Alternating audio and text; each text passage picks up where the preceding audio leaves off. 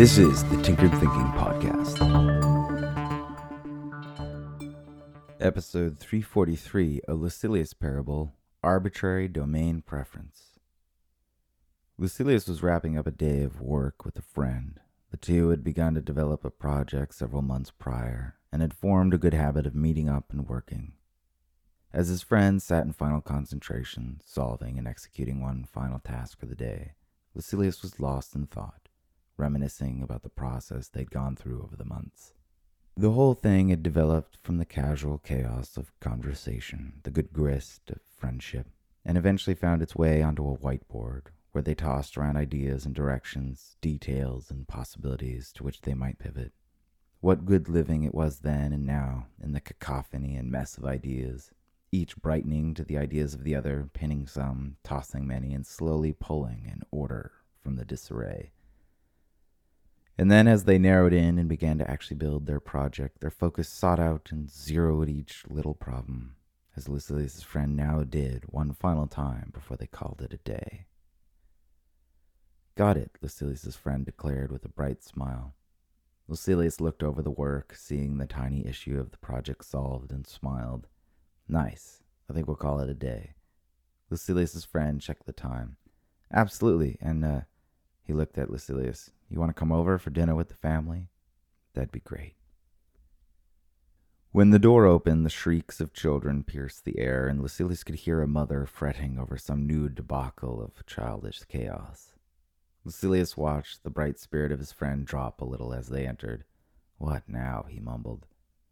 The children filled the home with a cacophony of screams and yells, the mother trying to herd their disarrayed emotions into some kind of order while managing a kitchen in full operation. The woman smiled at the sight of them, took a lingering moment to greet Lucilius, and then looking at her husband, her expression flipped to exasperation. Can you look after the kids while I finish up dinner? Lucilius's friend could barely hold his eyes from rolling. I brought company. The woman's shoulders slumped a little further, but before she could muster a counter argument, Lucilius interjected.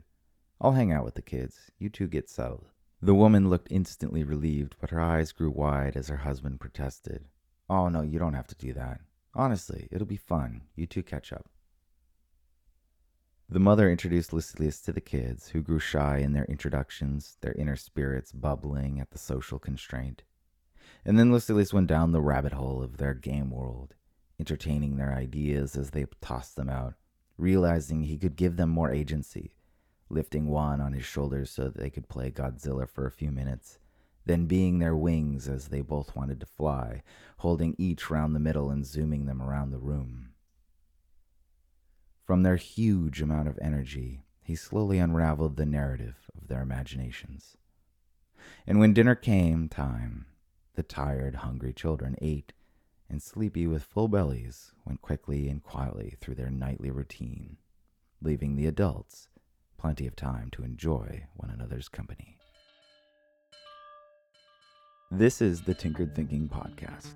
Thank you so much for listening. If you find the Tinkered Thinking Podcast valuable, there are many ways you can support it.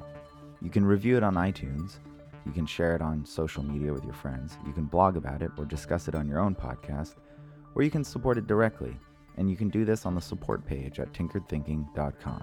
Both one time support and monthly subscription support options are available. Thank you for your support of the show. It's listeners like you that make all of this possible. Any feedback or questions are always welcome, so feel free to reach out.